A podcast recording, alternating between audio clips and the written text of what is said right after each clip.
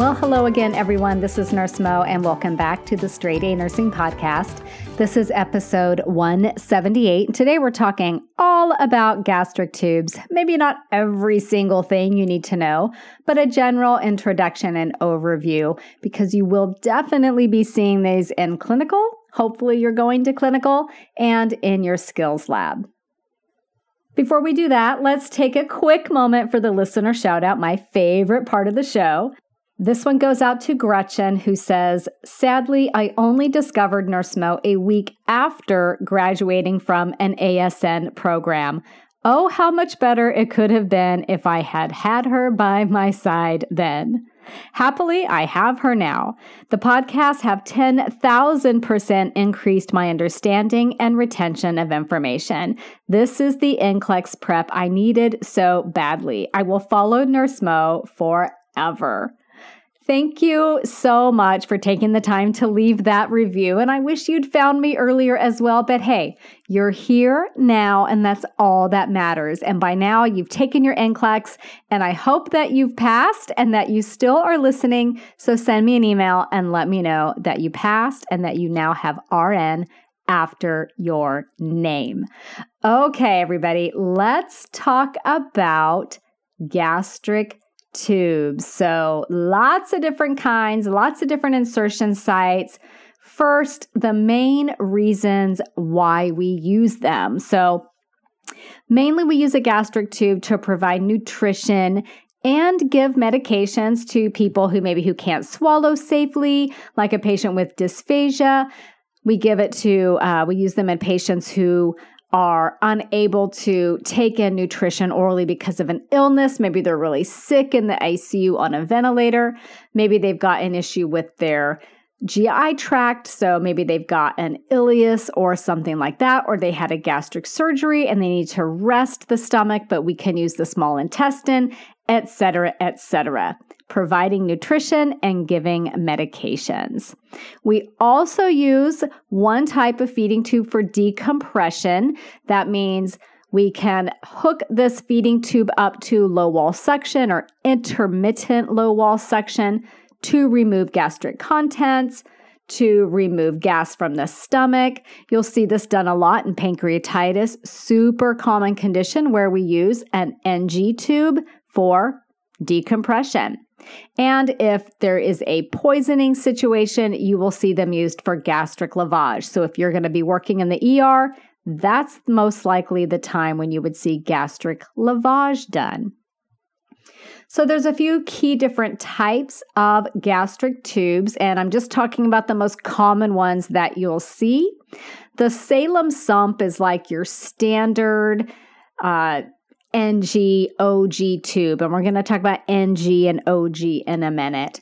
But the Salem Sump is used for nutrition, used for medications, and it can be used for decompression, and it's the only one that can do both. This is the standard. We're going to place an N G tube in this patient. That's what we go and grab. It has a larger diameter than the small bore feeding tubes, which we'll talk about in a little bit. It's a little more rigid, so it's not quite as comfortable, but it does have that added benefit that it can be used for decompression. Then we have the small bore feeding tubes, and these are used for nutrition and medication, not used for decompression. The Dobhoff is a small bore feeding tube with a weighted end, and that weighted end helps it migrate into the proper position. Sometimes the stomach, but often we place these intentionally to go beyond the stomach in what we call post-pyloric positioning or post-pyloric placement, meaning it's after the pyloric sphincter. Less risk of aspiration. Patients can still aspirate. They can still vomit and aspirate, but there's less risk of aspirating with post-pyloric placement. And then we have the tubes that are placed directly through the skin for long-term nutrition and medication administration. So there's those different kind of types. And now we're going to talk about the insertion sites and how we refer to them this way. So sometimes you'll see it referred to by the type it is or by where it's inserted and where it ends up. And by that, I mean, for example, a nasogastric tube inserted in the nose, ends up in the stomach, nasogastric. Got it? Typically, we use these for pretty short duration. Nasogastric tube, let's say your patient with pancreatitis is vomiting uncontrollably. We're going to pop in a nasogastric Salem Sump and hook that up to intermittent low wall suction to decompress the bowel.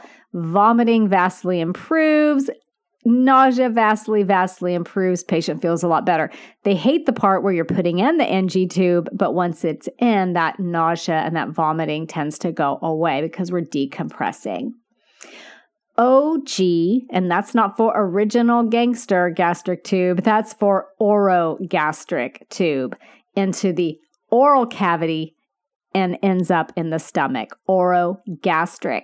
And we use these in patients who are intubated. So when we intubate a patient at my facility, what we do is we intubate and then we right away, while the patient is still sedated from whatever we gave them for the intubation, we put in an O G tube. So one of the issues with the nasogastric tube is that that hard plastic tube can cause skin breakdown at the nares, much less skin breakdown with it going just into the mouth. So we put it in alongside the E T tube, and then instead of it following down into the trachea, obviously it goes down into the uh, through the esophagus and into the stomach. So orogastric is another one. So again, the N G and the O G, these are typically going to be that Salem Sump. We can give feedings through it, we can give meds through it, but if we need to decompress, we can turn that thing to low wall suction and empty the stomach. Then we have N D, nasoduodenal, and these are going to be more those small bore feeding tubes like that Dobhoff I talked about. So a nasoduodenal, guess where that's going to enter? In the nose, and where is that going to end up? In the duodenum, that very beginning of the small intestines. Again, this is considered a post-pyloric feeding tube placement. And we're using this for the individual who needs nutrition support, maybe not long term, but maybe for a few months, you know. So um, most likely longer term than the Salem Sump type of situation, because it is more comfortable for that longer term feeding. The N J tube, if someone says my patient has an N J tube, that's nasojejunal. So going in through the nose and terminating in the jejunum. So that's further down into the small intestine than that nasoduodenal tube. Again, short-ish duration. And when we say short duration, that could be up to like six months. It's not long-term. It's not forever. And again, this is for those who are not going to tolerate feeding into the stomach, okay? The nutrition needs to come in after the stomach. Maybe they have a an ileus, a paralytic type of something, a gastric motility issue. They had a stomach surgery, a gastrectomy. The stomach has to heal. We don't want to mess with the stomach. We're going to bypass it for a little bit into the jejunum, an N J tube. We often will use these if we are going to be putting a patient into that prone position. Let's say they have A R D S. They are going to need a post-pyloric feeding tube to help prevent aspiration. So they'll be getting that small bore feeding tube, either nasoduodenal or nasojejunal placement. Okay, so those are some very common ones that you'll see going in through the nose, and then they end up somewhere in the G I tract, right, into the stomach or the small intestine, or they can go in the mouth if it's an intubated patient and ending up in the stomach. I did read about some going into the mouth in awake patients, but I've never, ever seen it. I guess physically it is possible. I don't know how well tolerated that would be. Then you have the gastric tubes that are inserted directly into the stomach, or they could be intestinal tubes as well. So they go right from the exterior of the abdominal wall into the site of insertion, into that place where they're going to be delivering the medication or the feeding. So these are what is used for the person who needs long-term nutrition, okay? So gastric tubes, often called G-tubes, or PEG tubes, are the most common type. These are either placed surgically or placed endoscopically, and they go, again, straight into the stomach through the abdominal wall. So the G-tube itself could have like a little longish tube on it, which is about, yeah, I'm going to say about six inches long, and that's called the PEG tube. Or it could be this little button device that's pretty much level with the skin, and this is called a Mickey button, which is super cute considering that it's used a lot in children. Uh, having a Mickey button makes the device way less obtrusive, easier to conceal. It's not going to be flopping around getting caught on things, so it's a really great choice for kids. Then we have gastrojejunal tubes, or G J tubes. I used to see these a lot in the I C U. And this one enters the digestive system, again, directly through that abdominal wall. So a lot of times the patient will start out with a G tube, but they're not tolerating feeding into the stomach. They need it to go into the intestine. And so it's a quick switch to turn that G tube into a G J tube. So the question is always, when do I use the G port and when do I use the J port? So there'll be two ports on this tube. So again, many times that G tube is converted into a G J into people who cannot tolerate gastric feeding but can tolerate intestinal feeding.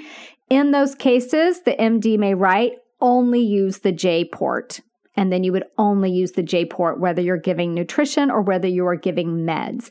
In some instances, nutrition is given through the J port, kind of like a, maybe like a slow, continuous or semi-continuous feed, while medications are given through the G port. So you just always need to read your medication orders carefully to ensure that you are using the correct port. And if you're not sure, and if there, nobody's giving you any uh, information about it from the physician, ask the family. They know what the routine is, and then you can let the M D know so that they can put that into the patient's record and in their orders. The nice thing about the G-port is that it can be vented to dispel gas and can be used for draining gastric contents if that is needed. Now, there are also J-tubes, or strictly jejunal tubes, and these go directly into that intestine, that small intestine, through the abdominal wall. Not as commonly seen as the G-tube and the G J tube, and they must be surgically placed. Again, feedings are going to be given more slowly if you're going straight into the intestine.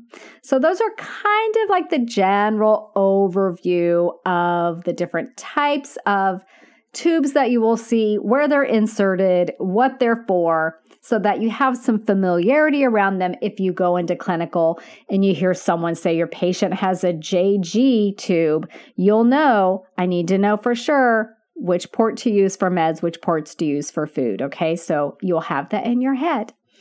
All right, let's talk about N G tube insertion, because this is what you will be doing the most commonly in clinical. It's what you're going to learn in your skills lab, and I want to talk you through it because it is hands down the most unpleasant thing that I've ever had to do to a person, and I want you to have some confidence around it. I hope I didn't scare you, but I don't like doing things to people that are uncomfortable. So the more I know about the proper technique, the more confident I feel. But yes, it's pretty unpleasant for the person on the receiving end.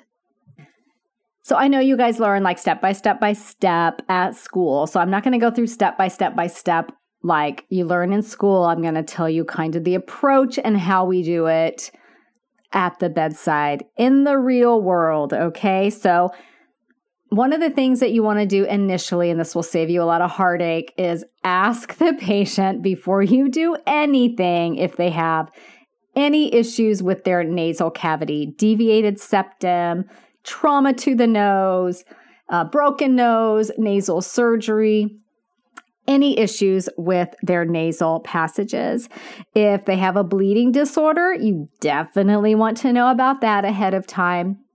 And if they say they don't really have any nasal issues, you could just simply say, do you breathe better out of one side than the other? You could even have them occlude one side and take a breath, and then occlude the other and take a breath, and see which one seems to be working better. It is going to be the side that is going to be easiest to pass the N G tube through, okay? And then I'm going to explain to them what we're doing, that I'm going to give them some water to sip, and that if they can maybe pant or swallow water, it's going to make this go by much, much faster. Tell them it's very normal for their eyes to water and that it is uncomfortable, but once we get past kind of the most horrible part, which is in the very beginning, we get through it and it's okay, and that once it's in place, it won't be as bad. So we just got to get through it, okay? Um, it is really, really uncomfortable. So you want to get a towel or something across their chest in case there's a lot, uh, they could vomit. There could be a lot of, you know, drool, and there may even be some bleeding, hopefully not. But if there is, you want to just be ready for that. And then the other thing that you want to have at the bedside is a friend. I don't think I've ever tried to put in an N G tube by myself. A, I want moral support from a coworker, and B, you kind of want somebody there to gently be reassuring the patient and just, I'm not saying restrain them, but gently place their hands on the patient's hands, because the patient's response, like gut reaction, reflex, is going to be to reach up and grab at whatever you're doing, and you just want to gently reassure them to not do that. I mean, if someone stuck an N G tube up my nose, I would punch them. So I would be grateful if somebody was just gently reminding me not to do that, because I, you know, I don't really want to punch anybody, but I think I would, because it just seems so, so uncomfortable. Then you want to take your, so we're grabbing our Salem Sump. That's what we're talking about today. And it's not super soft, but you want to coil it, okay? It is kind of a stiffer plastic. So if you coil it around your hand, it'll kind of take on that coiling shape, which is good because that's going to help it get into the right position. If you had time ahead of time, you could put it in some cold water to help it kind of hold that coiled shape. I had a nurse friend who said she would put it in the freezer for a few minutes just to get it really cold, and then that would help it retain its shape. Just a little trick there, but you can, if nothing else, coil it around your hand um, for a little bit to help it take on kind of a curved shape. And then you want to do your measurements. So you guys learned in lab about the N E X measurement. So that's from the nares to the earlobe to the xiphoid process. So you get your measurements, you look at your tube, it has numbers on it, you figure out where you're going to go, fifty-five centimeters or sixty centimeters or whatever it is. It depends on the size of the patient. And then have the patient blow and clear their nose. And you want to... And I like to get my securement stuff together before we get started. So getting that tape together so that once it's in, I can immediately get it secured, because you do not want this to come out. You don't want to have to go through this whole process again. Okay, so we've measured, we've determined which side we're going to go into. We've got our friend there for moral support, and now we're ready to do this thing. So as much as you can convey confidence, but you know, like a gentleness that's going to be helpful for the patient. This is not something you want to rush through. This is not something you want to be forceful with, um, but you also don't want to be timid. So you have to be like compassionately firm with placing an N G tube, because once you get it in, it's great. But if you're timid and you're just going in very timidly, it's just going to take too long. The patient's going to get probably more and more anxious and upset by it. So once you start, it's game on, okay? So let's talk about the actual insertion. Hopefully you remembered to lubricate the tube, because that is going to make things go so much more easily and be so much more comfortable for your patient. And you can tilt their head back initially a little bit and gently, but firm, like firm but gentle, okay? So there's a delicate balance there. Get that tube into the posterior nasopharynx. So you're kind of aiming it down and back towards the ear, okay? And as you get to the pharynx, so first part, going through the nose, it hurts. They don't like that either. But then when you get to that pharynx area, they may start to gag. And that's when you want to have that ba- an emesis basin or that towel in case there is some emesis. If you have them tilt their head slightly forward a little bit and give them a little bit of water to sip through a straw, you can advance the tube a little bit with each swallow, and that makes it go a lot easier, okay?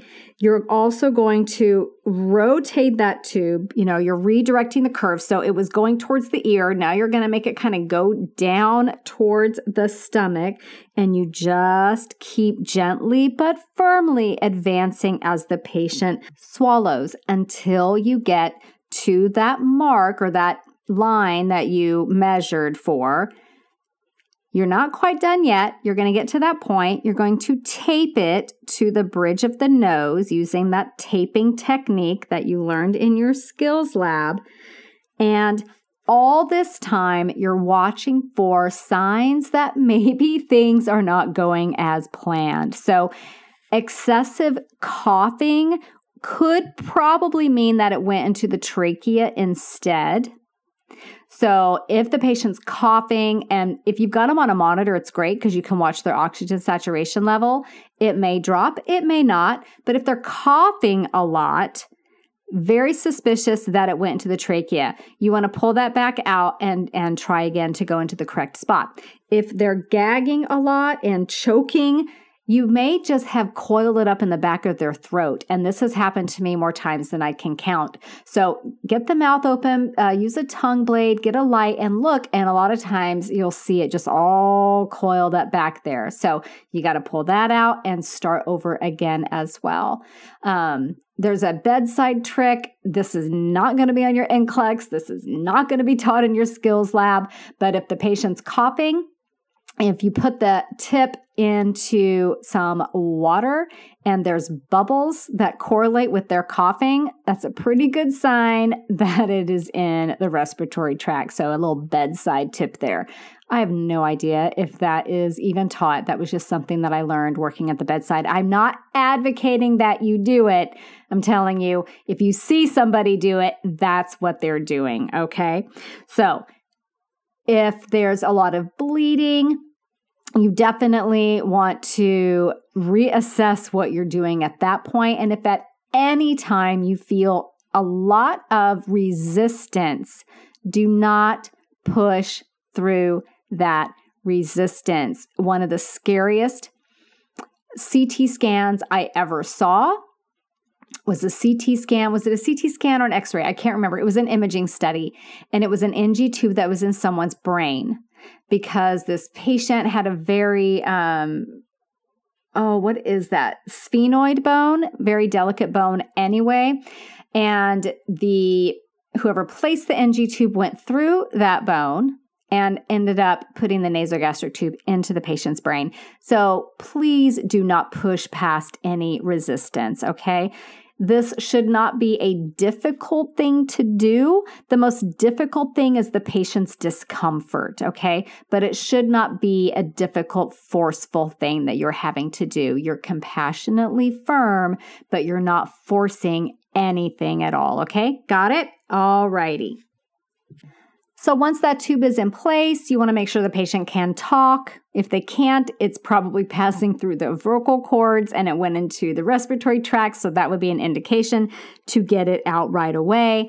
And you want to confirm placement. The gold standard for confirmation of placement of an N G tube or an O G tube or whatever tube, N J, N D, what have you, is X-ray. So you will learn the air auscultation technique at school. We'll do it at the bedside as a quickie, or if we're putting it in for decompression, you hook, a, hook it up to low wall suction and you get gastric contents out. That's a pretty good sign you're in the stomach. You always still get an X-ray, okay? And once you get that x-ray, the physician looks at the x-ray, confirms placement of the N G tube. Maybe the radiologist is confirming it, but somebody is confirming the placement of the N G tube, the O G tube, the N D, N J, what have you, before you instill anything in it. Understand? Before you start the tube feeding, before you give any meds, you get placement confirmed, and then the doctor writes an order, okay, to use tube, N G tube, whatever kind of tube it is. Okay, is that clear? So if you're looking at your orders and your patient patient had a tube placed this morning and you've got tube feeding to start, I want you to go in that chart and look for an okay to use order. I want you to go on the chart and look for a chest x-ray that was done. You need that confirmation. You may see Dobhoffs being inserted in clinical. These are, again, small bore feeding tubes. They have a weighted end and there's a stylet, so a thin wire running through this small bore feeding tube. So these are placed at the bedside. They can be placed endoscopically. Sometimes they're placed in surgery. The thing with the Dobhoff is that weighted end migrates it to the proper position. So a lot of times these are placed post-pylorically. So we go into the small intestine and that stylet stays in place. So what happens is the Dobhoff tube is inserted and then an x-ray is done and that stylet shows up on the x-ray for really easy visual confirmation. Then the stylet is removed, okay? So that is what you will see with those. Depending on hospital policy, the nurses may or may not be placing those. I worked at a hospital where the nurses did not place them because there, it does come with some risk, like a pneumothorax could happen. Um, there's some other things, but in some facilities, the nurses do place them. So as a student, you probably won't be placing a Dobhoff, but I want you to be aware of what they are and why they are used. They're much smaller. They're much more comfortable. There could be less aspiration risk. And again, it has that weighted end that helps it migrate further down into the stomach or even post-pyloric. Now, when we're looking at N G tubes, my facility started using this securement thing called a bridle in the last few years. And bridles are really interesting in that they go toward the back of the nasal septum, and then there's these two magnets.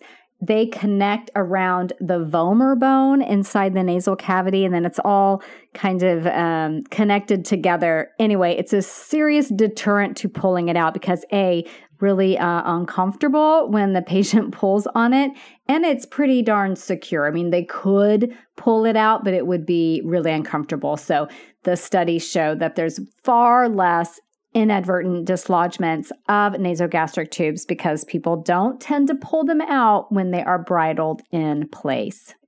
So if you hear your nurse you're working with talk about the patient having a bridle, they are not talking about their horses. They're talking about securing their N G tube. One of the things you want to keep a really close eye on with your N G tubes is obviously skin patency. The nares can get skin breakdowns, so you want to keep a very close eye on that. And you also want to keep all tubes patent, no matter what kind they are. So your facility will have policies about how often to flush these tubes.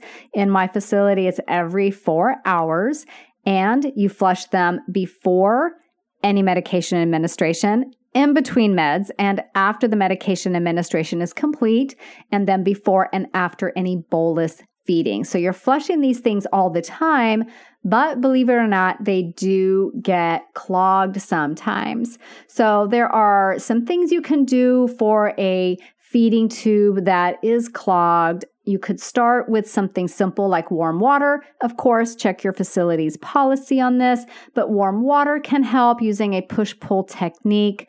You could maybe use a carbonated beverage. That's kind of an old school tactic. I have heard that it can work really well. And then in my facility, the physician will order some this enzymatic uh, concoction. I believe it's kind of, it's like pancreatic enzymes. So they use something like that, and that helps dissolve whatever is clotting up the tube. Usually it's medications that have clumped together in there. So whenever you're giving medications through a tube, if you can get a an elixir version, a liquid version, that's the best. Not all medications obviously come in that format. So you want to make sure that you're crushing things thoroughly and letting them dissolve for an adequate amount of time so that they are fully dissolved before you try to push them through the feeding tube, especially those small bore tubes, which can clog very, very easily. So some safety things you always want to keep in mind with your feeding tubes is, you know, head to bed at thirty degrees. You want to reduce aspiration risk, especially if the patient's on continuous feeding. There's always something in their stomach. They're always at risk for aspiration. You want to verify that placement before you ever use it. And then anytime the patient has a significant amount of movement, maybe you're transferring them from the bed to the gurney, or they go down to M R I or to C T, C T scan, or they fell or whatever, always get verification again. And then before you use it, visually verify that it's at the mark where it is intended to be. If it's in the chart that it's at fifty-five centimeters or whatever, you want to check that it's at fifty-five centimeters, and you can mark it with the Sharpie as well so that it's very, very clear where it should be. Preventing removal. Again, the bridle can help with that. Really good securement across the bridge of the nose can help. Not as much as a bridle though, but yes, if the taping is loose, get that secured. You can use that tincture of benzoin. It helps to make the skin extra sticky so that the ad- adhesive will stick even better. Some patients will need to be restrained or wear mittens to prevent pulling it out. In kids, you know, they put the no-nos on, the little board that keeps their arm from bending up towards their face, something like that. And then the tubes that are placed directly through the abdominal wall are not without potential risk. They can become dislodged as well. So you always want to assess that everything looks the way that it should before you actually use it. And yes, those can get clogged as well. When I was precepting my final semester, we had a patient who it looked like their peg tube had gotten Um, out of place, and the nurse was very concerned that the medication had been actually instilled into the peritoneal space instead of into the stomach, and it was a whole big thing to have that x-ray done and everything assessed. Um, it was safe. It was actually fine, but the nurse was very concerned about that, as he should have been. I mean, it was very smart of him to be worried about that and to take that extra step to ensure that the patient was safe. So I never, ever forgot that, and I always check. Just because it's a long-term device does not mean that it can't move out of position. So there you have it, you guys. That's your down and dirty for your feeding tubes, kind of the different things that you'll see in clinical or in a skills lab. And then when you're going to work as a nurse, what it's like for real to do it on a real person. They probably won't like you very much unless they're vomiting uncontrollably and this stops it. Then they'll be grateful for it. But most of the time, it's pretty unpleasant for everyone involved, but it's best for the patient. So there you have it. All right, everybody. I will see you next week. Same time, same place. Bye for now. This podcast is brought to you by Straight A Nursing.